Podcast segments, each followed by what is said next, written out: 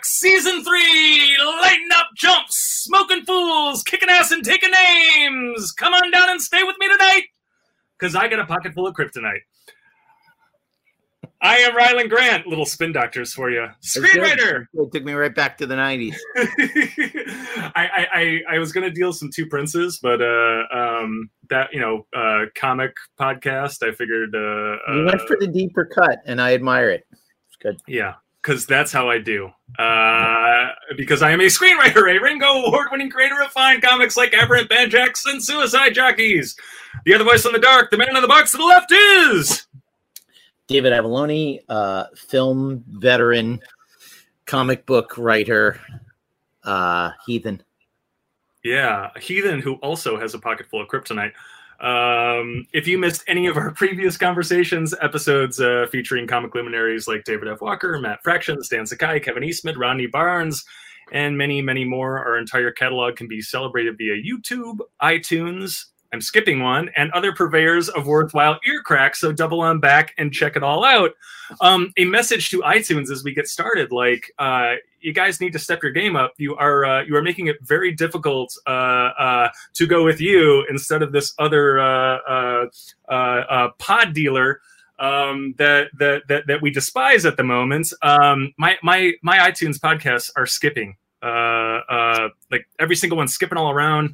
I get online, everybody's having the same problem, and it's a bunch of people being like, oh, man, I tried to switch, but... So, iTunes, step your game up.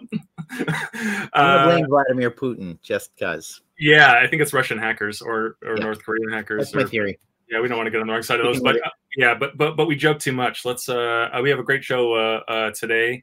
I guess before I do that, just real quick, go out, the Suicide Jockeys trade paperback. Should be out, might be out. I don't know, these paper shortages, who knows? But if you're listening to this, the Suicide Jockeys trade paperback should be out. So go on down and get it. Other than that, I don't know if you have anything to deal, Avallone. I don't think I do. I don't think I have anything out on Wednesday. We'll talk about other things at the end of the show when we do our last minute plugs. But let's bring in our guest. Let's do it, because we got a good one today. Our beloved David Booher. Straight from the 90s. Hi, I'm David Booher. I just want to point out that I am officially here on behalf of iTunes. So thank you for saying all those wonderful things before I came in the room. But have you noticed that commercials are using 90s music now? So... There's the one phone commercial that's I Want It That Way by the Backstreet Boys. Nice. And then there's the car commercial that has like a new mix of, is it No Rain? Oh, God. Yeah. I can say. Said my life is pretty plain. Yeah. Who sings that? I heard that on the radio. It's, is it, it's not the Lemonheads, right? It's, I think it's. It sounds right to me. Yeah. It might be the, yeah. Might be the Lemonheads. I don't know. I just had like I should know this. 90s PTSD as soon as I graduated in 97, and I'm like, oh my god. No, it's Blind Blind Melon. Blind Melon. Yeah, I never. I don't know why. Yeah, I mean, 10 years ago I might have pulled Blind Melon, but I am in my. Does the commercial have a tap dancing bee in it? Or no? Oh, that's right. It's like some kid's recital in the video. Yeah, my God, you guys! I'm gonna go into a ball. It's classic rock now. You know what I'm saying? That's what we're experiencing. It was, man. I just brutal. The fact that you even said that makes me want to curl into a ball. Look, it's not a rock podcast, so we can say that. Dave, tell the kids at home a little bit about yourself, David. I am a current writer of comics and film and TV, and I was formerly, I'm always an attorney. I'll always be an attorney, but I was formerly practicing full time, and I think we might be talking about that today because I just September 30th I figuratively walked out of my building because we were working from home for a year and a half, and I haven't really looked back, maybe a little bit. So since November 1st of 2021, I have been writing full time, which nice. Is once again, the third thing on this podcast in like 2 minutes that makes me want to crawl into the fetal position. I'm kidding. Yeah, no, it's understandable. How long were you practicing law for? Just a quick 17 years. Sure. As one does. Like, I graduated a law school in 2004, and so I'd been practicing in various forms for 17 years until I decided it was time to start the next adventure. Which is kind of interesting when you become an attorney. You're like, this is it. I'm going to retire, right? Nope. There's more in store. So, I mean, what goes into that decision? And I don't know that, I mean, maybe we can't start there, right? Because you weren't creating comics. You get out of law school, you get a great job, whatever, you start your law practice. You're not making comics then, right? I mean, you're all in on law, I assume, for the most part. And then there's this arc, right? You start to get an itch or something, an opportunity presents itself. Yeah. I mean, how does that go? I mean, how do you, when did you dip your toe in the comics water, or just the writing water in general? And then how does that kind of, I don't know, how does it all unravel? Yeah. So it's really interesting, right? I think about this a lot, to study for so long and try, succeed as an attorney, and then just decide that's it. I'm moving on to something else. I wrote in college, nothing really serious. And then, creatively, when I was out of college, I had to decide, do I want to do something that's going to, be secure, or is going to be creative? So I decided I didn't really know what I wanted to do. So I went to law school, and that takes up all of your time. So I barely wrote at all, unless it was for law school. And for classes. And then I graduated and I got a job, and I sure hope none of my former coworkers are listening to this, because from 2004 to 2007, it was just like stuffing me head first down the meat grinder and just cranking it. It was pretty challenging. Yeah. So I actually started writing way back then as a form of escapism. And I like to say it was just all terrible. I actually wrote 3 full novels, of them just terrible. But you got to start somewhere. And so after that, I transitioned over to working for the court system, which gave me a lot more time. And I started dipping my toe into screenwriting. I went to UCLA and through a screenwriting program, like in the 2010s, I want to say. And then about 2015 is when I dipped my toe into comic writing and got my first opportunity there. And, you both know that when you start making those tens of dollars in comics, you're just like, see ya, day job, just done. It's just making it rain quarters. I was writing comics and I got a couple of opportunities, and then, 2019 is when another comic came out, and that really was successful. And so I got to transition after a couple of years. I decided that I was going to take the leap to doing it full time. And I was also writing in film at this time.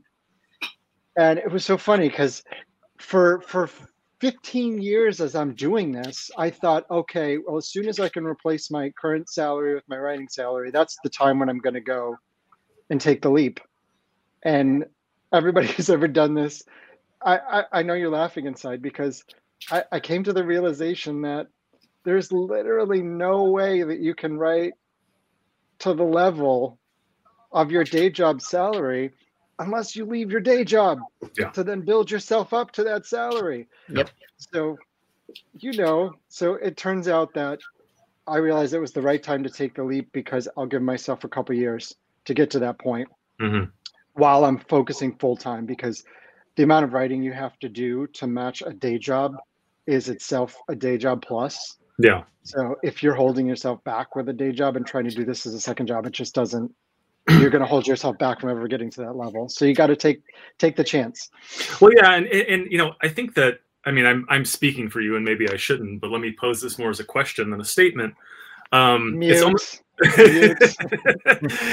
but it almost seems like the universe kind of, I don't know, it gave you the wink, right? Like there were some things that stacked up for you. I mean, it was like, you know, it seems to me that you leaving coincided with okay, well, you were transitioning from being a guy who is creating his own comics in his, you know, in his home office to, okay, well, now Boom is hiring me and these other companies are hiring me to do more things. And you know, this really dynamic editor has identified me as somebody that he or she wants to work with. And, you know, let me bring him on. And so you needed more time to address these opportunities that were coming your way. But then also what happened is, I mean, you had some opportunities that sort of cropped up in the film business, right? And so it was like, So, I mean, what it felt like to me, and again, correct me if I'm wrong, is that it was... How do you know all this? Well, I'm scared, right? I'm just reading the cards, man. So eerily correct. Yeah. Well, yeah, because here's the thing, is there's a difference between... I mean, it's always going to be a leap of faith. It's always going to be jumping into the void because you have no idea. Even if you have a couple of opportunities in front of you, you have no idea what's beyond that, right? I mean, so it's always a leap. But you know, rather than jumping in, you know, rather than leaving just to write and avoid, you were leaving to address these opportunities, and you knew that you wouldn't be able to address those opportunities if you didn't have more time. I mean, it's what I wrestle with. I mean, I made the leap we can talk about it in a minute, but I made the leap you were talking about, I don't know, 15 or 16 years ago, and it was as terrifying, but it was for the same reason. It's like, okay, well, I now either I have these writing opportunities, either I can address them, take them full force or not, you know? And it wasn't as hard for me because I wasn't leaving, you know, the lucrative, stable career that you were necessarily. You're exactly right. Yeah. But I'll finish the point and then I'll hand it off to you. Is just that for me it was, you know, I don't know what's next ever. You know what I'm saying? Like I'm paid pretty well now, and as a writer you get paid in these lump sums, and it's and sometimes it's hard not to go out and, I don't know, you know, buy a car or something like that. But the problem is you don't know. Okay, does this money have to last me 2 months? Or does it have to last me 2 years? I don't know. I don't know when the next job is. And so that's why I'm saying, no matter what, you're jumping into like this void and hoping that there's a net there. So it's sorry. It's true. And I think it was like a constellation of things that all ended up coming together. I was getting up, you know, opportunities and comics opportunities. And if it was just comics, you know, you could potentially balance that. 'Cause unless you get a massive creator-owned hit or something, if you're just getting hired for comics work, you're going to have to do so much of that, and almost to the point that you're going to get burned out so quickly. So my series Canto was optioned for a movie, and part of the deal was me writing the screenplay, and that happened in March of last year. So that was an opportunity for me to look ahead and say, well, we think it's probably going to get set up, and we think this is probably going to happen. So that was good, and a couple other things were happening. And then I was working for the court. I was working for a judge, and my judge retired sort of unexpectedly. And I was going to have to transition to working for another judge, sort of starting over anew. I was already working with this judge for several years. And I just thought, you know, to be fair to myself and to my potential new boss, I can't really start a new journey when I'm already sort of 75% of the way down the road, or 80% of the way down the road of writing. Mm-hmm. So that was part of the leap of faith. I set a date and I said, you know what, I'm not transitioning to something new in my legal career. I'm just going to go and start writing. And as far as the uncertainty about when the paychecks are coming, you're absolutely right. I think we all work in comics and film. So having the royalty stream from comics has really been helpful to sort of predict in some generalized way that there's some income coming in. So it's not just like a job to job type thing. So that's what I plan to do going forward, is create my own content and then adapt it. And while I'm adapting it, the content itself hopefully will generate royalties to at least offset a little bit of you know, the uncertainty. But you are, doing some you are doing some creator-owned stuff, but you're not the creator that owns it. The Firefly book, the Joe Hill book, Rain. They're both great. Rain was a very painful read, but really well done. And has the second issue of Rain dropped yet? Yeah, it was 2 weeks ago, I want to say. Okay. All right, and it's, you know, that's work for hire. Yeah. And that always is a nice supplement. Firefly in particular was good because they let me do like a long, 10, 11 issues. Oh, so I knew, and we're very, very far ahead in the scripting process on that. So I've been able to sort of stack that up. So that's going to be coming out. And then the creator-owned stuff is, you know, that's where you get, you know, royalties, and it's still not. Sure. I mean, there are creators out there who are making a lot of money in royalties, and I am looking through the window, my face pressed up against it, as we all are. I feel like. Sure. But a monthly work for hire book, even though it's not, you know, the greatest money that there has ever been, it still does help you. I've transitioned. But it's not like I really put my foot down and said, this is the moment. It's just like the film work got more and more kind of horrible. I was working as an editor, and the last two films I worked on literally became, you know, legal cases. I now need to back away from this part of my career. But I will say that I got an opportunity to write for Marvel 22 years ago, and I had a day job, and I couldn't. And what they wanted from like an absolute beginner was a lot. They're like, write a first issue of a creator-owned book. I was like, you don't want to just give me some like back catalog thing to work on? What?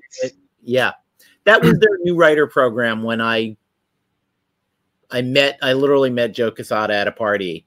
And we talked for an hour in. He's like, hey, you ever thought about writing comic books? And like, that's everybody's dream encounter, you know, meeting the editor-in-chief of one of the big two, having just a general conversation. And I'm saying, hey, you're a writer. You should write for comic books. And he passed me off to Tom Brevoort, and Tom liked my writing sample and all that. But it was a screenplay. It wasn't a comic book. And they said, okay, so the next step is, with no experience in this field, create a comic book series. And just that was more work that I could do and get up. You and the meat grinder. Yeah. It was too much at the time. And I was lucky that, you know, 14 years later, something else came along. But what was your first opportunity in comic books? Who opened that door for you? If you know Vault Comics, they picked up my first ever creator owned series. It was the first time anybody had shown any sort of interest in what I was doing, and then I did a couple series with them, and then Canto came along at IDW, which I feel like I cut my teeth with my first two series, and then Canto had some. That's what opened the doors for me. Mm-hmm. And if you're familiar with Canto and sort of the trajectory of it, lest anyone think that it's like it's like shooting star, right? Not at all. It took me like a year or more to start having those other opportunities come in. So it wasn't like I blew all the doors off and here we are. Oh yeah, I should show it right now. I have my copy right here. Yeah, I have it on my two-read stack. Got these sitting in there too. We've got time. Just go ahead. Yeah. Read it. So far behind on things right now, but yeah. So you did two books with Vault, and then pitched Canto to IDW. Yeah, so I found Drew Zucker, who's my co-creator and the artist on Canto. I knew of his work and I liked it, and so I reached out to him, and he had a character sketch for Canto right there. And as soon as I saw that, like within a half a second coming to my inbox, I'm like, I don't know who this is. I don't know what his story is, but we are definitely telling it. This is the person. Yeah, just because the character design was so amazing. I'll pull it down just to show folks. That's it, huh? Yeah, that's crazy. He's like a 3 foot tall little knight in search of a heart. Yeah, so that opened some doors for me, and since that time, I have just tried to ingratiate myself as much as I can. It's really all about meeting editors, and like you said. And what did you pitch to IDW? Was it a character sketch and a paragraph? Was it a full script? Was it a full comic? Well, like what did you need to do to sell it to them? They were pretty demanding. So I have this pitch document that we put together that looks, it's a PDF, but it has a cover on it, and it kind of looks like an old-timey storybook on parchment. So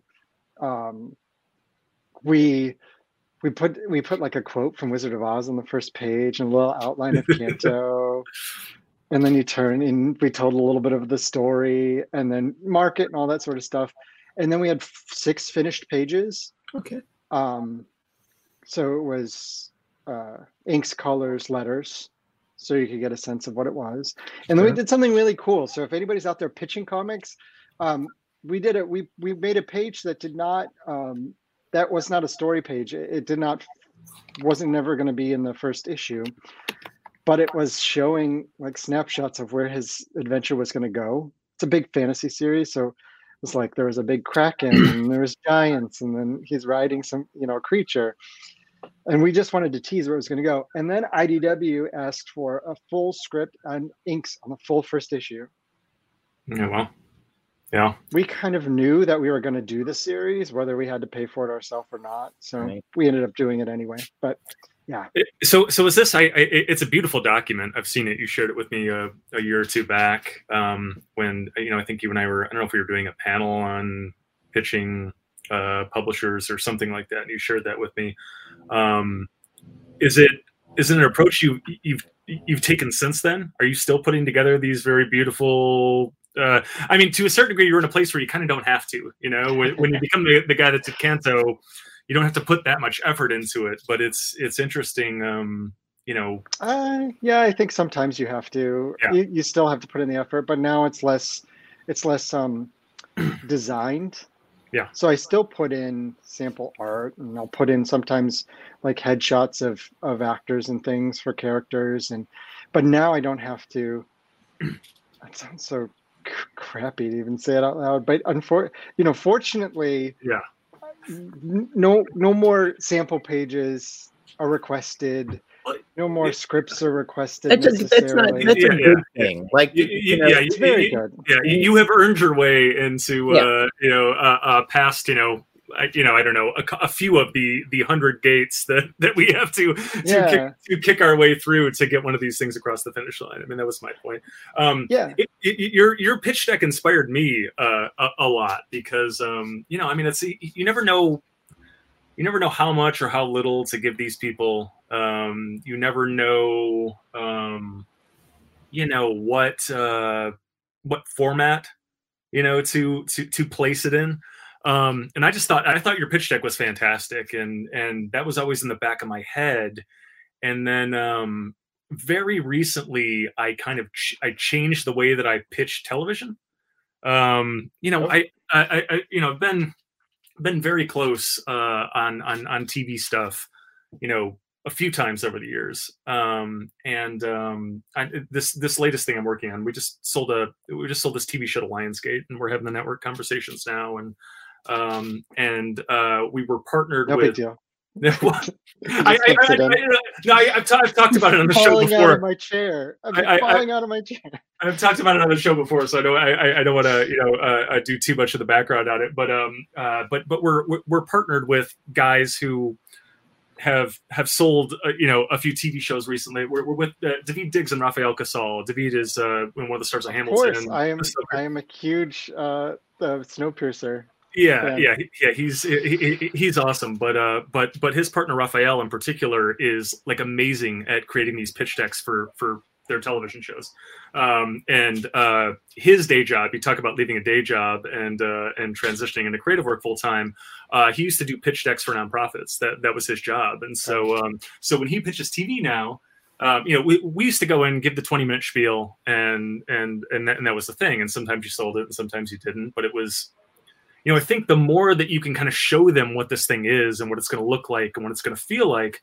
And so Rafa would do these amazing pitch decks, and that was how they sold the blind spotting. It was like, you just immediately got the vibe of it. You could almost hear the music playing while you're reading the pitch deck and all these things. And so when we went and pitched our show together, I mean, he took all of our data and sort of turned it into this amazing pitch deck, these little snippets, and we're bringing them pictures and we're doing photo shoots and all these things. And in the end, it was the show. It was the show in like a 15-page PowerPoint presentation, and it was awesome, or a PDF that you leave behind. And it clicked. It was like this document that you created, and the networks loved it. They're like, oh, this is so helpful. I can see it. It makes sense to me. I have no questions because it's all right here. And because of that, I then went back to the drawing board, and I'm in the process now of shopping the Jump and shopping the Peacekeepers to traditional publishers after the whole Kickstarter COVID sort of tangent. And I went in, and because of you and because of those guys, I created pitch decks for them. And I think that the goal with any of these pitch decks, and they can be varying degrees of designed and however you want, but I put my editor's hat on, and I think, when I was doing the Canto pitch deck, I put my editor hat on and I looked at it and I thought, you know what, I love this, and the only reason there's only one reason for them that they'll say no, and that's this doesn't fit. This doesn't fit something internally, some reason that they have. It has nothing to do with whatever we've provided to them. And I think that's ultimately the goal, no matter what you do with a pitch. It's don't, present the pitch so that the only no that you're going to get is something that they, from their side, nothing that you've done for them.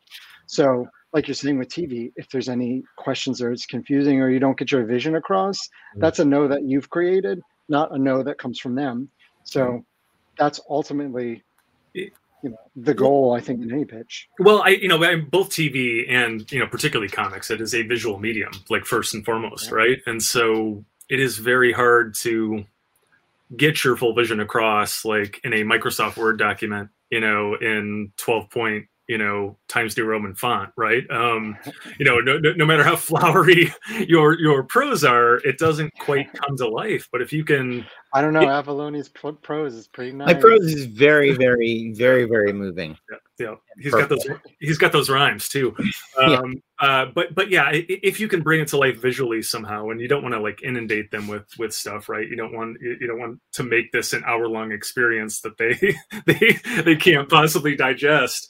But yeah, it was, when I read your pitch document and when I read Rafa's pitch document on blind spotting, it was like, it just came to life. You got just enough. It was like a thimble full of amazing and not a pitcher full. And of course you make it clear at the end that, hey, if you want a picture of this, we got 10 pictures. We can talk about this for 2 hours. If you want, answer all the questions, we can show you a sample issue. We can do all these things. But you give them the perfect thimble. But it is a really dynamic visual thimble that sort of brings the thing to life, like on the page, in their minds, the whole 9 yards. And like you said, it becomes very hard to say no. Well, and that's why every screenwriters are running to comic books, is because your comic, you're making a pitch deck that you sell to people for $4. It's that I've said this a million times, but obviously I am not in favor of people doing that. I'm not in favor of a comic book, which is just clearly your pitch deck. So, yes. And it's always really transparent when you see it. I was going to say, you can see that from a mile away. I always say, don't spend 6 months and $10,000 on a brochure for a TV show that doesn't exist. Make a comic book that you love. Sure. Great. And, it's a funny thing. We pitched Drawing Blood, the creator-owned thing I have with Kevin, all over town before we even wrote it, before we even made the issues. didn't really catch fire. And we had always thought of it as a live action thing. And what was funny is by the time it was finished comic books, there was an animation company that wanted to make a pitch deck out of it. And they literally just kind of said, so we're just going to recreate the first issue as a pitch deck. Like if you can just, I think we had Ben change the aspect ratio of, you know, make rectangles out of some of the panels that hadn't been rectangles, but literally that was like 80% of what we contributed. And he was like, you know, for an animated show, it's a 22-page comic book. That's pretty good length for a half-hour animated show. So let's just, we're just going to use your episode and we're not going to change anything. And, you know, that's nice. I wanted them to work a little harder on it than, you know, scanning in our comic book. But, you know, it's a, It is a tricky thing to sell any idea, and you know, comic books, especially, you know, Canto, you have such beautiful visuals to start with.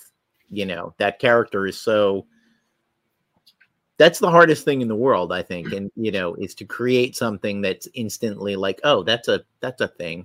That's we get it. And then just doing like the little details, like the parchment on the pages. Mm-hmm. It's just the design in the background. It's just texture, but that automatically, as soon as you see that and you see that little character, you're like, okay, so we're getting a fantasy story that's kind of like a fairy tale. Yeah. So I get it.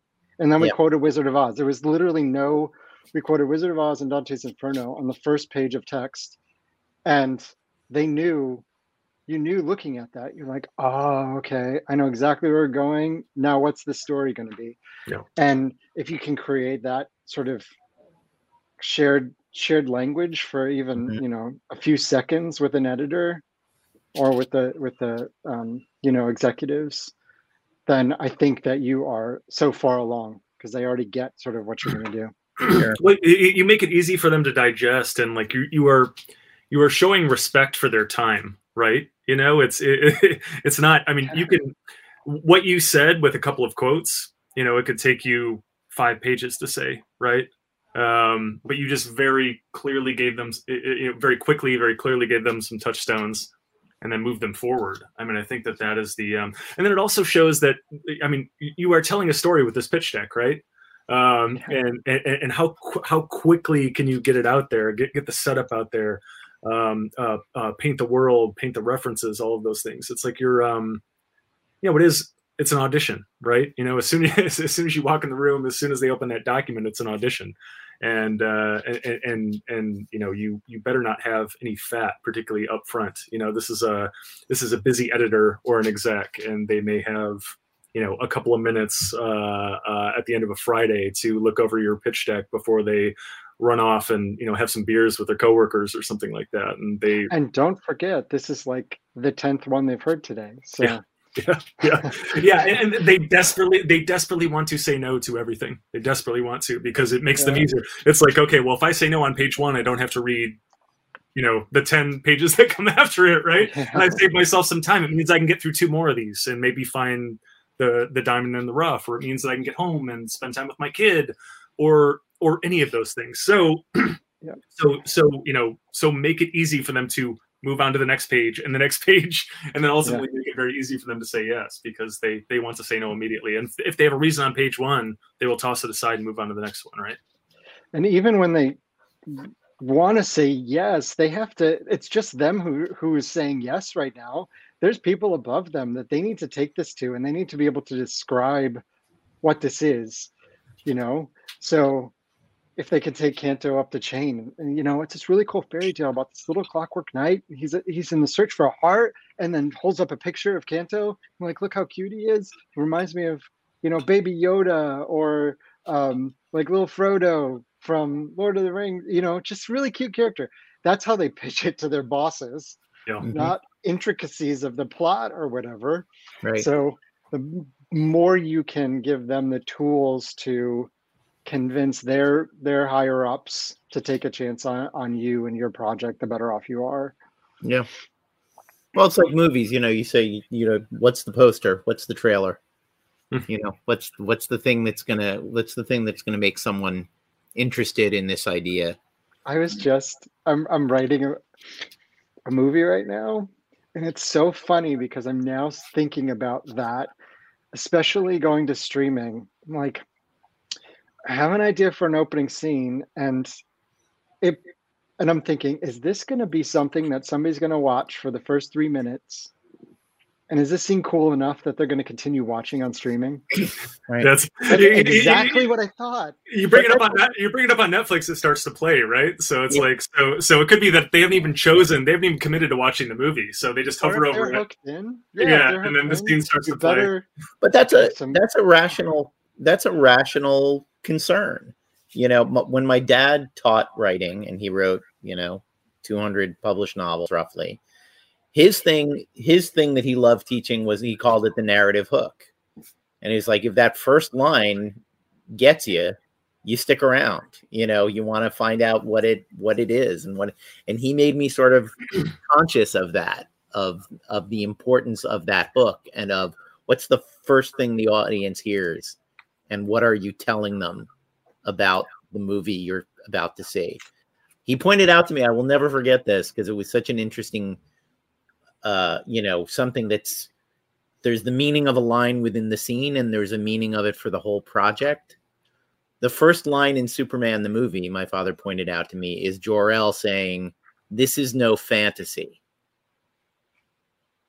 And he's talking about the charges against General Zod, but what he's really saying is, we are going to take Superman seriously for 2.5 hours. You maybe weren't prepared for that when we came into the audience, when you came in and sat down. You maybe thought you were going to see something like Batman 66. But yeah, George Reeves. Like the first line could have been anything about the charges against General Zod. But a really good screenwriter goes, I'm going to have him say something that sets up the entire approach of the movie, even though that's not the meaning of the line in the context of the scene. And I always think about stuff like that. I always think about what you're leaving them with what you're starting them out with, and what the echo is. Because like I said, did 1 in a million people watching that movie grasp the subtext of the Marlon Brando line? Or did it just kind of wash over them and they heard it without hearing it? I am in the middle of I'm writing a kind of tips and tricks column for like a comic book website. It hasn't been published yet, but I'm putting it together. And, trying to figure out, okay, well, what do I have to say to a would-be creator or something like that? And the first thing that came to mind, and it is a sort of, words that I live by, is just punch them in the face right off the bat, right? Literally, the reader's like, look at the subtext. And Ryland's like, punch him in the face. No. We're talking about the importance of that first line or that first page or whatever. And I think about it, and this is what you were talking about, but we're like, right off the bat, like, okay, they turn it on Netflix, and what do you grab them with right off the bat? I mean, I say punch them in the face, but grab them by the throat and don't let go or whatever, just make it so enticing to read the next line or turn the page. And it's funny. So it's like, I'm thinking through this and I'm like, well, yeah, I mean, I guess what I generally do is I try to punch them in the face, like right off the bat. And then I thought about it more, and the number of times that I start a comic issue with somebody literally just getting smashed in the face, what I'm saying? Just right off the bat. This is the beginning of issue 2 of Aberrant, and it starts with it starts with somebody just getting a beer bottle broken over his face. Start with right off the bat. Our main antagonist is just running for his life. You have no reason why. You have no idea why. You're going to find out, and you got to turn the page to find out, right? I think I don't have the trade paperback yet because it is out. I don't know, this week or next, depending on how the paper shortage deals with us. But I think issue 3 of Suicide Jockeys starts with our protagonist getting punched in the face. So the number of times I've literally done that. I mean, I think that, it's an important thing, I want to open an issue where somebody's getting punched in the face and the sound effect is like a big Rylan with an exclamation point. Rylan. I think to make that sound effect, it would be good if they were getting punched in the face with like a crowbar, something metal. Ryland kind of sounds like it's got a ricochet sound, a metal sound. Yeah. But yeah, no, it's, you know, the other thing that I thought about this years and years ago, that you have to, when you're telling a story, there are things that you can do in a novel in terms of mystery and hiding things from the audience that you really can't do in a movie or in a comic book. And a friend of mine hired me once. He was working on a project that was a sequel to 20,000 Leagues Under the Sea. But the reveal that it was that was an hour into his script. Like, it was about shadowy businessmen hire a salvage expert in the 1930s to do deep salvage, and he finds out that they're literally Nazis and they've hired him to salvage the Nautilus from the bottom of the sea. Interesting. But that's revealed to the audience an hour into the movie, and I read his version of the script and I said, what do you think the title of this movie is, and what do you think is in the trailer? It's called 21,000 Leagues Under the Sea. I'm like, do you really think anyone is going to go see a movie about a deep sea salvage expert in pre-war, the pre-war Atlantic, that doesn't particularly have a science fiction or a hard-edged action adventure? Like, you're pretending that you can sell this movie. I said, dude, the movie's going to be called Nautilus. Yeah. The submarine's going to be in the fucking trailer. There's no way around that. So scene one, Nautilus. Yeah. Then you know, the James Bond producers have known this for years. Yeah. Open with a good action sequence and you can do exposition for a half hour, 45 minutes. It's fine. Nobody has to throw another punch if you have a spectacular enough opening sequence. But you're not going to be able to open your submarine movie with, we might see a submarine at some point in the next hour, hour 50, you know, like it's going to come up at some point that there will be a submarine in this thing. No pun intended. Yeah. Right. Yeah. But you know, it's, I was writing a horror thing once. It never got made, called Hellevator. And initially I did the same thing. I had it be about a guy who goes to work for a company and he doesn't know what they do. And eventually he finds out they make this elevator that goes to hell. And I'm like, the movie's called Elevator. Like, we got a opening scene. Somebody is thrown on an elevator and it opens in hell. And then our hero can be confused about what's going on for 40 pages. But, you know, it's Elevator. You do. It never got made. It's tragedy. Sign me up for Elevator. It is a tragedy. It's a good script, actually.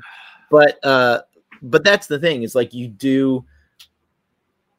You know, there's an impulse, I think, to go like, oh, it's, you know, you're not being an artist if you think about the audience. It's like, streaming.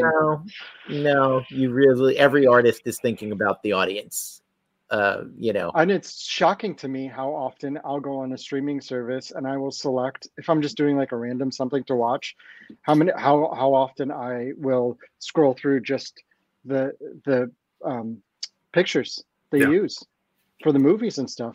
And, you know, I'll expand something because I think it looks cool on the little thumbnail. I'm like, now you got to figure out what the best, coolest thumbnail is going to be for your movie to get some clicks on it. The funny thing is Netflix will change the thumbnail based on their algorithm on what their algorithm says about you. Right. So, you know, David has clicked on, you know, these 2,000 things over time. We have, you know, we have 10 different thumbnails that we can put in front of them. This is the perfect one. You watch enough hours, and every thumbnail for every movie is exactly the same. The perfect thumbnail for you. Yeah, exactly. Mine is Bruce Willis jumping off a building for everything. We tried to watch Love Is Blind, and for some reason it was Bruce Willis jumping off a building. It was weird. No, but look, I remember my father telling me once that he was walking through Harlem in the 40s and he saw a marquee that said Casablanca starring Dooley Wilson. Like, the audience, you market to the audience that you have, you know, and you mark, it's like, and you can, that can be a problem if you sell something really inaccurate, you know, the number of straight to video films in the 90s that have, you know, like an actor in them for, you know, it's something Kevin Costner shot one scene in before he became a huge star, and suddenly it's a movie starring him. And if you fast forward through it fast enough, you might just find the scene he's in. But, you know, it's so you don't. But there is also the Roger Corman. It's like, well, when I misled them with the poster and they bought their ticket, I now have their money, and I don't. I don't care that it's not. It's not actually Psycho Mamas from Hell or whatever the hell. You know. But, speaking of Bruce, it's how Bruce is keeping the bills paid these days. He'll he'll take a $2 million paycheck and walk in for a scene or two and smile for the poster, and then he's off to the next one. You know. Yeah. Yep. No, it's definitely. Yeah. It's easier than working. You know. Yeah. Yeah, bet he's not worried about his day job. No, that is his day job. You know? Yeah, we should. Avallone, you and I didn't get our stories out. You know, I don't know if you want to go first or if I should go first, but we should talk about. I mean, I think it helps for the creators out there, the would-be creators, to hear like the how I mean, because I mean, someone on Twitter just today or yesterday was like, is 33 too late to change careers? And I was like, I wrote my first comic book at 49 years old. Yeah. So if you think I have an acceptable comic book career, I'm going to go out and say, no, 33 is not too old to do something completely different. Yeah. I mean, the first one was not hard for me. You know, because it was like I moved out here to write movies, to make movies, right? And so I was at the American Film Institute Conservatory studying directing, but you know I had to pay for school, I had to pay for my books, my supplies, my rent, all of that stuff, and so I was going to school during the day, and then I was subtitling at night. I had this job where I was creating. I was creating English subtitles for DVD releases, and so to this day, I think I've talked about this on here before. But if you put in, DVDs of like Night Court and Murphy Brown, and I think I did, probably half the episodes in the first 3 or 4 seasons of Seinfeld, and so that's what I was doing. I was subtitling at night, and at some point. The math on that changed because it was like a factory job, right? I was like, I was basically putting 2 bolts in a car and then moving on to the next one, right? And so we would come in, we realized that we could get about 8, you had to do 1 episode per shift, per 8-hour shift, and we realized that we could get about 80% of our work done in the first hour of the day. And then we would all kind of sneak off, and we would go into the parking garage, and we would get like a case of beer and throw a football around, and just have fun for a couple of hours. And then we kind of stumbled back into onto the titling floor, and we would sort of trip through the final 20% of our work like in those last couple of hours. And then online poker became like a big deal. And then stumbling through that final 20% became, okay, well, I'm subtitling, but I'm also playing online poker while I'm doing it. And then at some point, I was pretty good at online poker, and then I became really good at online poker because I was doing it a lot. And then at some point, I was making a shit ton more money playing online poker than I was subtitling. And so this is my first leap of faith. It's like, okay, well, do I leave subtitling to become an online poker player? So at some point I made that leap of faith, and that worked out well. But then I am about. Were there poker terms that inadvertently made it into the subtitles? Like if you watch a Seinfeld episode where you see random raise and all in. Yeah. I mean, that was our work certainly suffered for that. I don't know if there was ever hopefully QC caught all those, but so that's leap of faith number 1. But then it's at some point, so I'm about halfway through AFI, and I had a script called Drive. This was a few years before they made the Drive that we all know and love. This is a different Drive, but. I won the final. Drive had been kicking around town for a couple of years, and people liked it, but never got a sale, never got that sort of bite. But then it won the Final Draft Big Break competition back in 2005 or something like that. And then suddenly all these people who said no to it before were interested. right? Suddenly the agencies, the management companies came. It was funny because it's like people who had read the script a few months before, they're like, oh, I love the changes. This is so much better. Like, I don't know what you did, but it was almost there and now it's there. I didn't change a word. It was just the change they saw is that it had won this contest. And so now somebody else had said that it was great. And so because of that, I started getting, I got signed at CAA, and I think you're at CAA now, right? Or is that right? Yeah. You sign with an agency and then you have this honeymoon period where it's like, you're the greatest thing since sliced bread for a minute and a half. And you do this water bottle tour. They call it the water bottle tour because you go and you meet with everyone in town and they give you a bottle of water. You walk out with it. Some people save them and they have their 100 bottles of water hanging up on the shelf or whatever. They call it the water bottle tour. So, because of this, the opportunities started coming, right? Do you want to pitch on this project? Do you want to, you want to do a take on this? Do you want to, are you interested in this sort of thing? Do you want to meet with this person? And then became this tug of war. So it's like, okay, well, I had three things. It's like, okay, well, I have this day job. I mean, it sounds weird because, I basically played poker, but it was paying the bills. But then I'm full-time at school. Right. And so it's like, okay, well, do I finish at school or do I, or do I make the most of these opportunities? Because it's like when Tony Scott's company says, hey, we want you to do a take on this, like that might be 2 weeks of full-time work. Well, it's like, I can't do that if I have to make money to pay the bills. And then also go to school full-time and all of these things.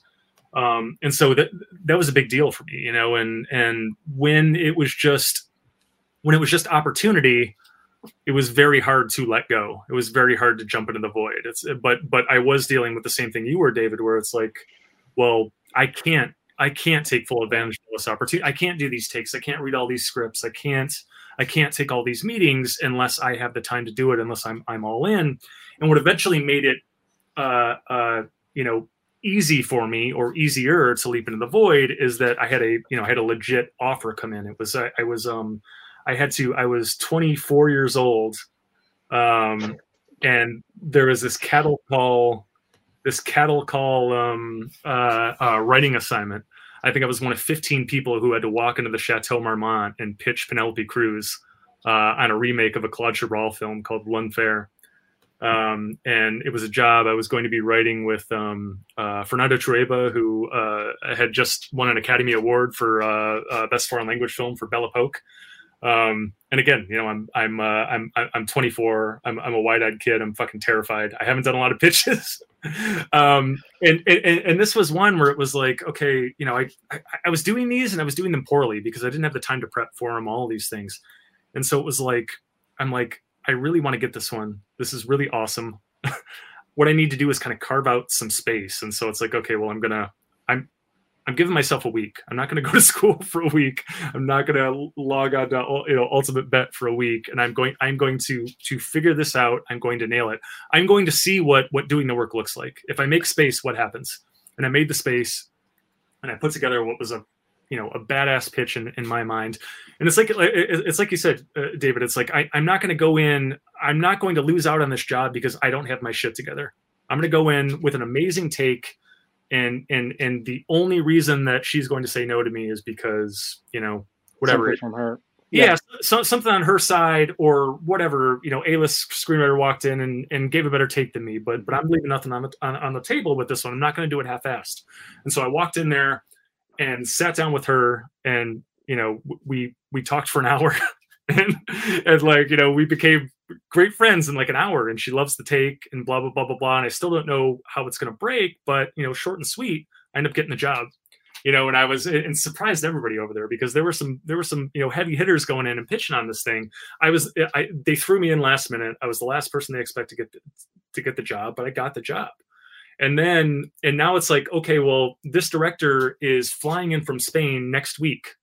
And you have to, you guys are going to lock yourself in a hotel room for a month and write this thing.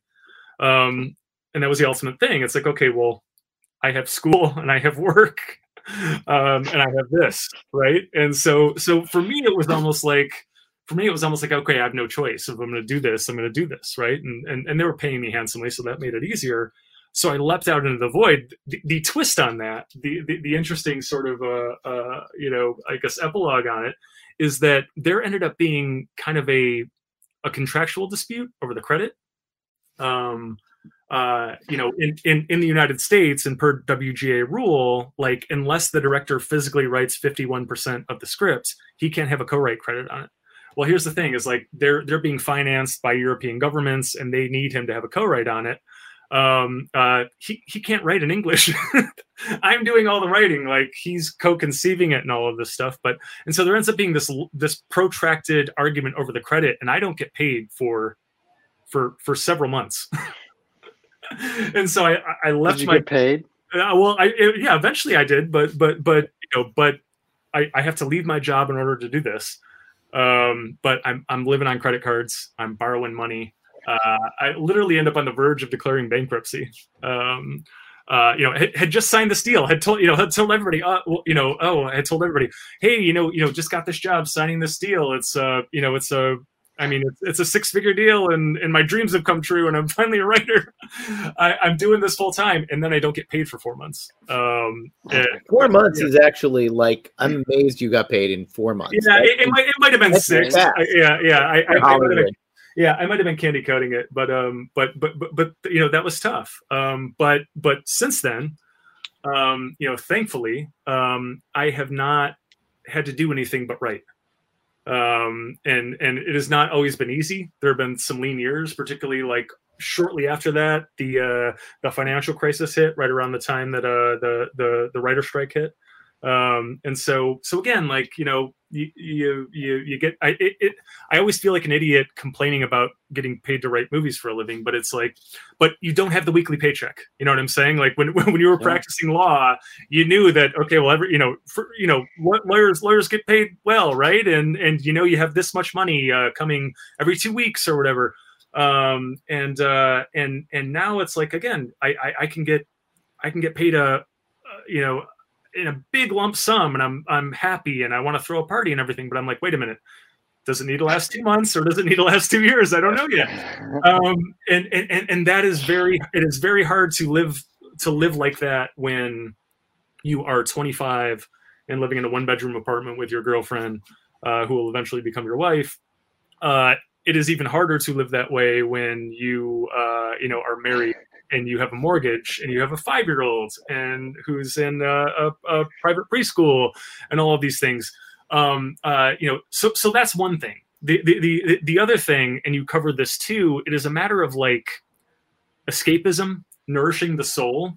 I mean, I didn't get into comics until 10 years later. And it was the exact same thing where it's like, you're talking about, okay, well, I'm a lawyer by day, and it's not feeding the soul. There are things you like about it. There are things you hate about it. It can be a meat grinder. But I write at night. I write on weekends or whatever to kind of feed the soul. And it was the same thing with me where it's like, okay, well, I'm getting paid to write movies, but like, but it became a job. It became, I might as well have been subtitling sometimes. And again, I feel like an asshole because I was getting paid to write movies, but it's like Hollywood, what you can do in Hollywood these days, you can fit on a postage stamp. Like they you get pigeonholed. There are basically 5 kinds of movies you can make. They want them all written a certain way. And I got pretty damn good at writing those movies, but it was not nourishing the soul. It was not, I felt like I was tied down. I felt all of these things. And so I started doing comics at night and on weekends. It became a side hustle because I could do whatever I wanted, any way I wanted to do it. I could let loose, and it was like, it was soul food. It was, I had been writing at that point in Hollywood for, 10, 12 years. And I was like, I don't know if I can do this for another 10 or 12 years. Like, I don't know if I would almost rather like move to Alaska and I don't know, fucking, wrestle bears. Yeah. Something like that. You know what I'm saying? Cause it's just like, cause this is not working. And it was, comics allowed me to like, I don't know. It brought me to like, it reinvigorated my passion for writing. It was like, it allowed me to kind of explore things and play with structure and experimental elements and unreliable narrators and all of these like, and no budget. Yeah. I'll never tell an artist that, but yeah. It's just like, it was like a test kitchen. It just allowed me to have fun, and it made me love creating again. And then, you know, the irony of that is, you know, I think I've told this story before, and I'll hand this off to you after this, Avallone. I'm sorry for going on like this, but you know, with this TV series we just set up, you know, it's a heist thing, and I have written, I don't know, a half dozen heist things over the course of my career. Again, I'm really good. I can mail that movie in, you know, in my sleep, right? You know, it's like those movies bought this house that I'm in. You know what I'm saying? And so I could have just did the heist movie, like I had for 12 years or whatever. But you know, I'm sitting there staring at this job, and I'm like. And again, like I get this pit in my stomach. It's like, okay, I'm clocking in for the day job again. But it's like, you know what? You know, all that stuff that I love about writing comics, all this craziness that I'm doing, this, you know, these unreliable narrators, the experimental elements, playing with structure, all of that stuff. What if I just did this here? What if I just said, fuck it, and went all in, and all of this shit that I love about creating over here, I just also did over here. And so short and sweet, I did it. And I didn't tell anybody I was going to do it. I just wrote it and I turned it in, and it took them a little longer to process that it probably should have. And I thought I was in trouble. I'm like, oh shit, they hate it. They have no idea what to do with this. I start writing the story in my head, and we finally get everybody together on a call. You know, the actors, the producers, the you know, all of that stuff. And they're like, we read it. There's a long pause, and I'm like, oh shit. And they're like, we love it. All this craziness you're doing, go back, do more, you know? And it was the reason that, I mean, the number of these things that I've written that just go away, I can't count them, you know? This became special because I did something kind of crazy and different and interesting. I did something challenging. And because of that, everybody kind of fell in love with the process then. And they started getting zany with it, right? And because of that, when we went to a studio, they're like, holy shit, this is bonkers. We need this. And we're starting to have the network conversations, and the network is having the same, you know, it's like, well, it's a heist thing, right? I've seen those, and they expect to read and see the same heist thing that they've read 100 times, but it's like, this is different. This is interesting. This is challenging. This is crazy. And so, yeah, so, you know, those are my two leaps. I guess there are three leaps in there. There's the leap from subtitling to poker. There's the leap from poker to movies. And then there's the leap from movies to comics. And maybe there's another one in there, the leap from comics to bonkers, screenwriting. But yeah, those are my leaps. Take from it what you will. Yeah. Well, it's, you know, I started out in film as a grip electric, like literally borderline a construction worker. People have a hard time imagining me hanging off scaffolding wearing a tool belt, but this was my life for off and on for years. And my last gig as a grip was the first season of the Power Rangers. And and it was that kind of thing where I was making little indie films. I had actually ghost written and ghost directed two exploitation movies at that point, but it was a dead end because I didn't get any credit. So I couldn't go around claiming them. And I remember the last day of shooting on the Power Ranger, a lot of my friends who were in the crew side of things were all going union. And I was like, if I start making $600 a day doing this, I'm never not doing this. I'm going to have to buy tools. I'm just going to have to become a completely different person if I want to follow the group of people that I've been working with up the ladder. The next step is union and tripling what we make. And I'm like, I don't want to do this anymore. And the last day of shooting, they have those 30 step by 30 step pyramidal ladders that are on wheels, that are on studio floors. I climbed up to the top of one, said, excuse me, can I have everyone's attention, please? Whole crew. It's like, I said, I am never doing this again. Just for the record, I just want to tell everyone right here, I got a little golf clap from the Power Rangers. That was nice. I was like, whatever I do, I'm not, the tool belt part of my life is over. And one of the directors from that show went on to be the executive producer of a spin-off is too strong a word, but a spin-off type show called VR Troopers. And we had been friendly, and I reached out to him and said, hey, hire me to write on your Power Rangers spin-off. And he said, okay, I'll send you the series Bible, send me back 5 pitches or whatever to, you know, let me know if I think you can do this. And I did. And he said, yeah, great. So here's your first assignment. And, you know, but in that way that my career is just this long, winding, ridiculous path, that also led to nothing. That led to no other TV writing work. I got one other gig, and it was writing an episode of the animated Spider-Man series that they then did not film. I think they had a grandiose idea of how they were going to handle Spider-Man in the Secret Wars. So I wrote a Secret Wars-ish episode with the X-Men in it. This episode does not exist, so I don't know what happened after I handed in my script. I did get paid, so that was nice. But anyway, long story short, I then worked on indie films forever and ever and made a bunch of them. And a friend read an old script of mine, a friend with contacts in the comic book industry. And she said, I can't get any movies made for you, but I can introduce you to some, it's a great script. I can recommend you to some editors. And I met Joe Rybant from Dynamite at Comic-Con, and we sat down and had some drinks. And most, you know, this is always my advice about networking. We did not talk about comic books for even 5 seconds. We talked about movies we liked, TV shows, books we had read. The closest I did to pitching was we talked about the fact that Dynamite had all of the pulp heroes from the 30s at the time. They don't anymore. And I said, not for nothing, but I grew up in a household with all of those books because my dad was born in the 20s and Doc Savage was handed down to me as, you know, a pop culture legacy, which is probably you probably won't meet a lot of people. I mean, I'm, you know, at the time I was 49, I'm 56 now. Even 49, you're not going to meet a lot of 49-year-olds who have read a lot of Doc Savage. That's more of like a 70-year-old, 80-year-old kind of thing. But you know, and he said, I'll go back to New York and see what I can find for you. And they had a spin-off series from a Bill Willingham thing called Legendary coming up. And it was Vampirella. And I, you know, luckily I knew Vampirella and had a feel for the character, so to speak. And she's absolutely delightful to write.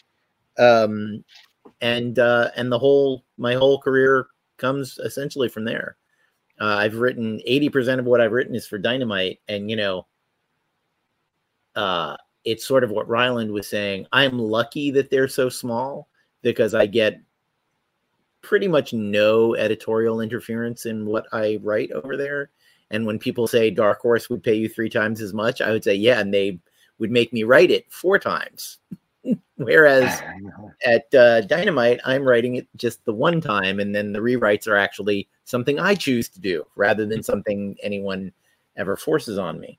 So, you know, that's a pretty ideal situation. And it's funny, the little targets you set for yourself. For me, when I started out, my thought was, and this is partially because of how bad the pay is, I was like, I need 3 monthly books in order to feel like I'm doing this particular thing full time. I need to be turning in 3 scripts a month because that's a living wage that is comfortable. I'll be happy with that. Let's see if I can do that. And I haven't always, but for some stretches, I have had 3 monthly books, and that has been, and you know, none of them, the nature of publishing these days, unless you're writing Captain America, there's no such thing as an open-ended comic book series. Generally, someone knows if you're doing 12 or you're doing 4 or, you know, whatever. Some people go longer than that on bigger name things. But, I mean, I think at Dynamite, it's pretty much Red Sonja and Vampirella are they let those go as long as they can. But, you know, I've been very lucky. I've had this situation where I've been booked for a 4-issue. Every gig with Dynamite has started out pretty much as a 4-issue miniseries. And then issue one sells really well. And then they say, can you do a fifth issue? And I say, sure, I can do a fifth issue, but if the story ends in issue 4. That's what I pitch. 5 is going to be like a epilogue or a one shot or something else. And then I'm writing issue 2 and they say, yeah, now we're thinking maybe 8. I'm like, okay, maybe issue 5 won't be an epilogue or a standalone. Maybe it'll be the first chapter of a new thing. But again, like, I'm doing whatever the opposite of complaining about that. I think that's it's a lovely thing that the market reacts and I get more comics to write. But all that to say, it is absolutely, you know, even if you're working at Marvel and DC writing Spider-Man, I don't know that that's buying you a yacht anytime soon. You know, it's still, you know, it's still what we're paid compared to the film and television rates is, you know, is pretty ridiculous and insulting. But, you know, I wrote an essay a bunch of years ago called Success or the Call Bluff.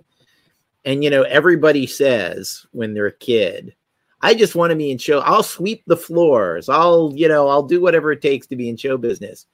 And it's like, well, did you want that? Or did you want to be rich and famous and have a mansion?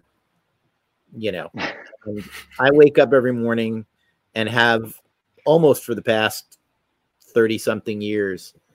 And I'm engaged in the making of popular arts in one way or another. And sometimes it's the dumbest possible fucking way.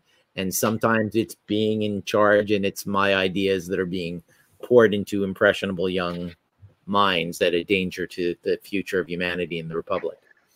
But, you know, you do what you can.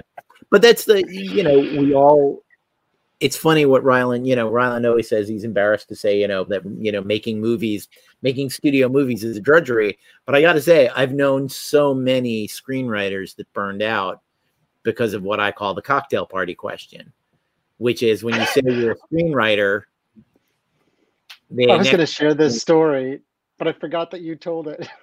Yeah, I was going to be like, look how smart I am. Go ahead. Yeah, but you ask, you know, what are you? Oh, you're a screenwriter. What have you done that I've seen? And no one wants to be at that cocktail party saying Michael Mann once paid me $250,000 to write a script he may never film. You know, and Tom Cruise loved this thing I wrote once, and I got paid by X, Y, and Z to do X, Y, and Z. But no, you have never seen a single moment on screen that was written by me, even though I have bought 3 houses. Well, there's that, and then there's this other thing where it's like, you know, I mean, there's this unsaid rule that you don't talk about it unless your name's on it. I mean, you said it yourself like a little while ago, right? And so it's like, I mean, a lot of us are in the turd polishing business, you know. You make really bad movies slightly more tolerable. You know, you make good movies slightly better. Whatever. But you were one of, 5, 6, 8, 10, depending on if you're writing on a Michael Bay movie. Guys or gals that kind of had a hand in shaping this thing. You know, you're baking a cake, and you were the guy that, you know, poured a couple of scoops of sugar into it. I'm not gonna name names, but there is, let us say, a legendary media property that there was a fairly low budget film made of this legendary media property. There was a writer assigned to it in the early stages. The creators of the property said, "We will never work with this person. Fire him." He was fired and replaced. That person who was fired. Did he go back? Did he go back to playing on online poker? Or no. He did not go back. The person who was fired off the script. I have been told reliably that there's one line he wrote, which is still in the movie. It's a good line, but it's one line. He still, like, he literally does panels at conventions about this movie that he wrote one line of. You will never. I mean, he's not doing anything else. You will never see him on a panel with any of the other people associated with that media product, for the reason that they all know that he had absolutely nothing to do with it. But yeah, that's. I will name names when we're off air. It's just a hilarious fucking thing to me. You know, and meanwhile, some of us have done you know, ghost work where 80% of our work is on the screen and we don't talk about it and you don't claim it and you can't really claim it because that's the deal you made. But yeah, it's a, yeah. To get back to our overall thesis, you know, all of the frustrations of what we do, writing movies, writing comic books, writing anything, it's an incredibly, there is no day job version of it. There is no, you know, you are absolutely taking a risk. And yeah, even I have a friend who was a opening credits size star of a television show. When I met her, she was a struggling actress living in a 2-bedroom apartment in North Hollywood. She stayed in that apartment. She got signed onto this network show. She stayed in that 2-bedroom apartment for 2 years. Then she moved into a rental house for maybe 5 years. Now, remember, like the lowest she could possibly have been getting paid for that television show is between $30,000 and $50,000 a week for 23 weeks of shooting for a decade. I think a decade into the show, she bought a house in Sherman Oaks. And it's that thing of like having been a struggling actor, she was still like, nope, show could get canceled. It's like the number 3 show. I don't care. It could get canceled. I am building. And, you know, it's very possible she reached into a pocket and took out $500,000 and said, how is this for a down payment on this house? You know, but I totally get being an actor and going, no, I will buy a $2 million house when I have a $2 million balance in my bank account. And, you know, when the LA Times used to have a real estate section, my favorite story every September was Bob Smith, 22-year-old star of new Fox sitcom, wow, Get With It, has just bought a $5 million home on Mulholland Drive. 2 episodes have aired. Yep. I'm always like, dude, you're going to be working the checkout at Trader Joe's in like 4 months. The next week you pick up the newspaper. For sale, $5 million home. For sale. On Mulholland Drive. Yeah, yeah. The struggle saved me because, you know, again, I hit pretty hard and pretty big, you know, back in, you know, 2005 or whatever when I first broke, and like and I came really close to like hitting that lottery, you know. I mean, I was an inch away, and it didn't happen. And, you know, that was tough. And, you know, in a lot of ways it sucks, but in a lot of ways I think it saved me because like, if I had money and I had influence and power back then, I don't know what I would have done with it as an idiot 24-year-old kid. You know, I'd probably be dead. I might be in jail. Like a bunch of movies that describe exactly what will happen. Yeah. I guess if you know my work, I pretty much have. Well, no, the comic that I do with Kevin Eastman is literally about that because he had that experience. He was a multimillionaire in his 20s. Yeah, and you know he called up Warner Brothers and bought the Tim Burton Batmobile because. And I always think about the other side of that phone call. I always think about the guy in the Warner's business affairs department with his hand over the receiver going, the Ninja Turtles guy wants to buy the Batmobile from Tim Burton. What are we selling that? What are we selling that for? What number can I give this crazy person over the phone to make him go away? And they're like, ask for a turtle. Yeah. So would have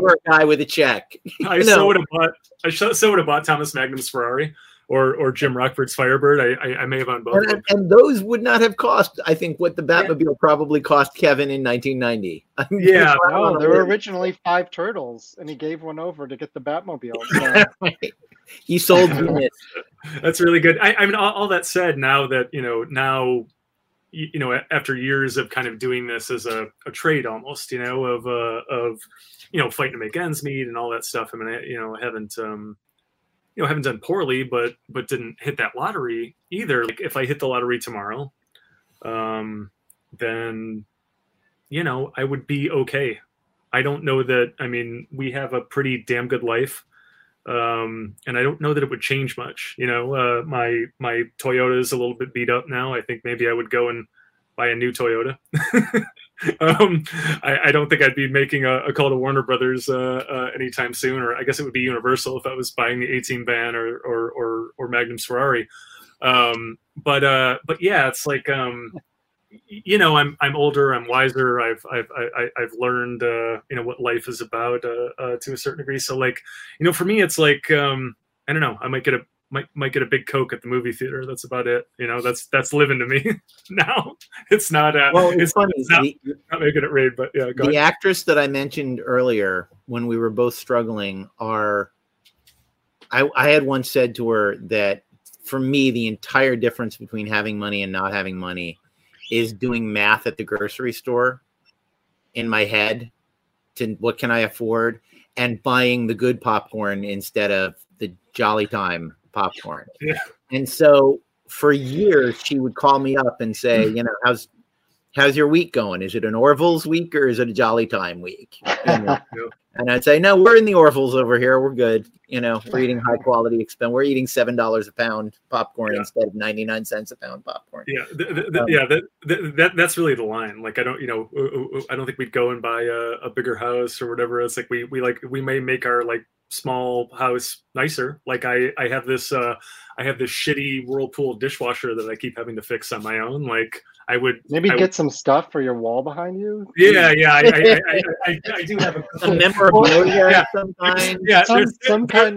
There's nothing on the ceiling right now. So, so I think that I would maybe move into that, but yeah, I would like office space style. I would probably rip that dishwasher out. I would drag it into the alley behind my house, and I would take a baseball bat to it, and then I would pay someone to come in and install a new dishwasher that isn't going to break on me once a year. Your neighbors, oh, it looks like Rylend got a new job. The dishwasher's flying through the window. But it would not be flying through the window and landing on the car. Yeah, the A-Team van. Ooh, that's a big job. But it would not be. Our life would change by, I don't know, 2%. I think if I suddenly had Kevin Eastman money in the bank, I think, and that would not have been the case when I was 24. Right. Well, that's the whole point. When you're 24, you buy the Batmobile and go, "This is a wise investment." I feel like though, at some point as you get older, that meter goes back to the crazy side, right? Well, there is that whole midlife crisis. So you're like you're young and stupid, and then you turn out to be old and stupid and do that stuff. Yeah. I mean, it's just a big purchase for me is like, I don't know, like go and get a 1984 Castle Grayskull or something like that. It's not that. It's just not that crazy at this point, you know. I'll never be the Ferrari guy or the you know. Here's the thing: is I'm probably never going to have to worry about this, but I just don't think it's in me. I don't think it's in me. I mean, what would you guys buy? You know what I'm saying? Like Castle Grayskull, but the life size one. Oh, a life size one. Okay, yeah. I'm still living in an apartment, so a house would be nice. And then Rylend moves into the real life Castle Grayskull, and we still see the dishwasher fly out the second floor window. What the? But Castle Grayskull. Well, look, Castle Grayskull does not have great appliances. I think that's probably very little indoor plumbing. It's very it's very drafty. You'd have to get like HVAC. The atmosphere is like chef's kits, man. Yeah. HVAC, heat pump. You gotta really go.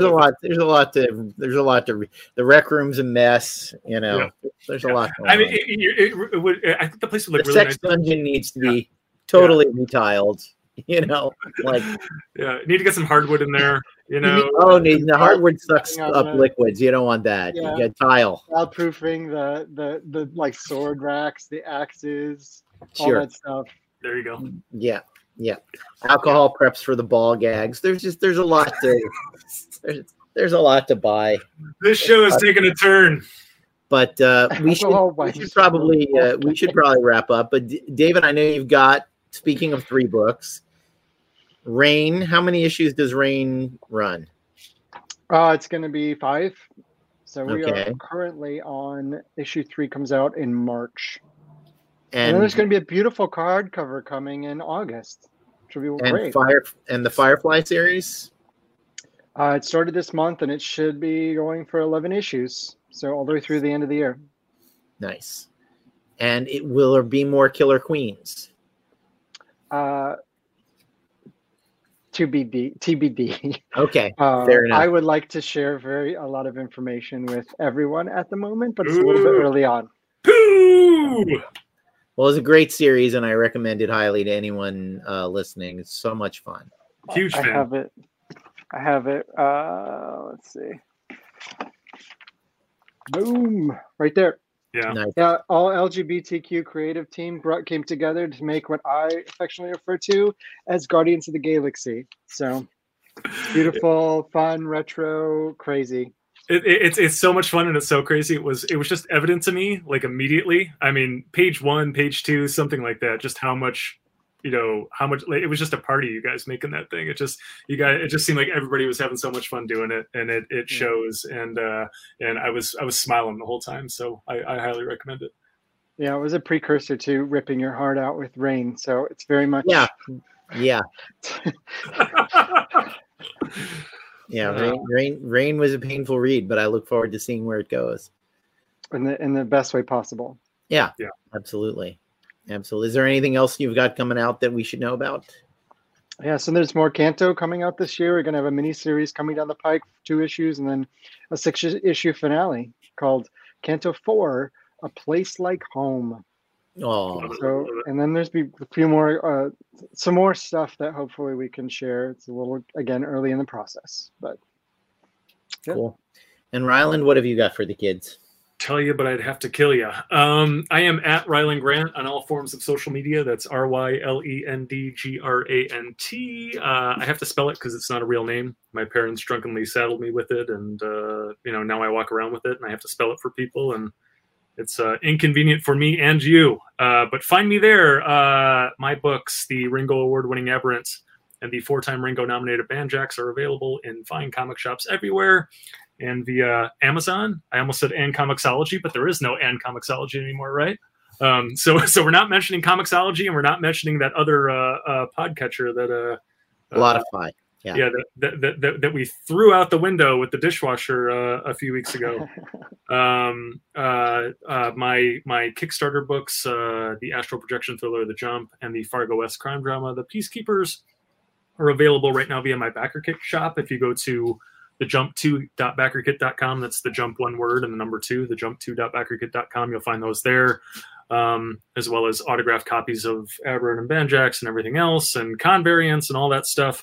It is a one-stop Rylend Grant shop, so stop on in and treat yourself. And as I said in the opening and at some other point, the trade paperback, the collected edition of my Source Point Press Tokusatsu romp, Suicide Jockeys, is should be available now via your comic shops. If not, it'll be next week. Tokusatsu, for the uninitiated, is the Japanese sci-fi action genre that includes things like Power Rangers, and Super Sentai and Voltron, and also includes kaiju fare like Godzilla. In a nutshell, Suicide Jockeys is Fast and the Furious meets Voltron with an extra dollop of heart and soul, and kind of at its core, it's a family drama. So go pick that up if you care about such things. I think it's currently sitting at a 9.2 on Comic Book Roundup. So it's been well received, well loved, well appreciated. Hopefully you appreciate it too. So what do you got for us, David? March 9th, the 5th issue of Elvira Meets Vincent Price drops, and it's surprise, it's an epilogue to the 4-issue miniseries. Totally. But it ends on a cliffhanger that kicks off a series called Elvira in Horrorland that is coming. What? Wow. That news just dropped the other day. Elvira in Horrorland, in issue 5 of Elvira Meets Vincent Price, she discovers that all horror movies create little pocket dimensions that you can get stuck in, and she gets stuck in the pocket dimensions of various famous horror movies. The first one is Psycho. And the second issue is called She's a Kubrick House. If you can possibly guess what movie we're parodying, and she's a Kubrick house. Every time I think I can't like you more. Jeez, you gotta stop. The third issue will be called either Hellevator. Ridley, yeah, right. Ridley's Believe It or Not, or Geiger Encounter. Ridley me this. Yeah, Ridley. That's also good. The Ridleyer. The first issue is called Block Party. Once around the block. I can't remember what Robert Block pun I made for the Psycho issue, but some sort of Romero and Juliet. What's that? Romero and Juliet. I don't know that we're gonna. I haven't decided on the fourth issue yet. It's free. And then it's free to you. Then we'll see. No, I like Romero and Juliet. That's funny. I was leaning towards Halloween. Of course, we would call the October the 31st movies because, you know, lawyers. But anyway, so that's coming. And then the news just dropped the other day that Drawing Blood, the previously mentioned comic I do with Kevin Eastman, has been picked up by Scout. And we will be dropping the first issue of that in July of this year. We'll hopefully be a big presence at San Diego Comic-Con talking about it. And Scout, you know, we kickstarted 4 issues, and then we kickstarted another 4 issues. We're in the process of finishing that second arc. But the plan is that, you know, starting in July of 2022, we're dropping issue 1. And July of 2023, you should see issue 12 of Drawing Blood. We're going to go straight through. So that's all the news that's fit to print on my end. Thank you once again, David Booher. Always a great pleasure to have you on the show. Always so much fun to be here. Thank you so much. Love it. Good thing, man. And we'll see you all on the next exciting episode. Thanks for listening, guys. If you're watching us on YouTube, be sure to smash that like button. If you're listening to us on Apple Podcasts or other fine purveyors of ear crack, please leave us a 5-star review. And wherever you're watching and or listening, subscribe, subscribe, subscribe. We'll see you back here next week for more Madcap hijinks on The Writer's Block. For more information, visit pendantaudio.com. Thanks for listening.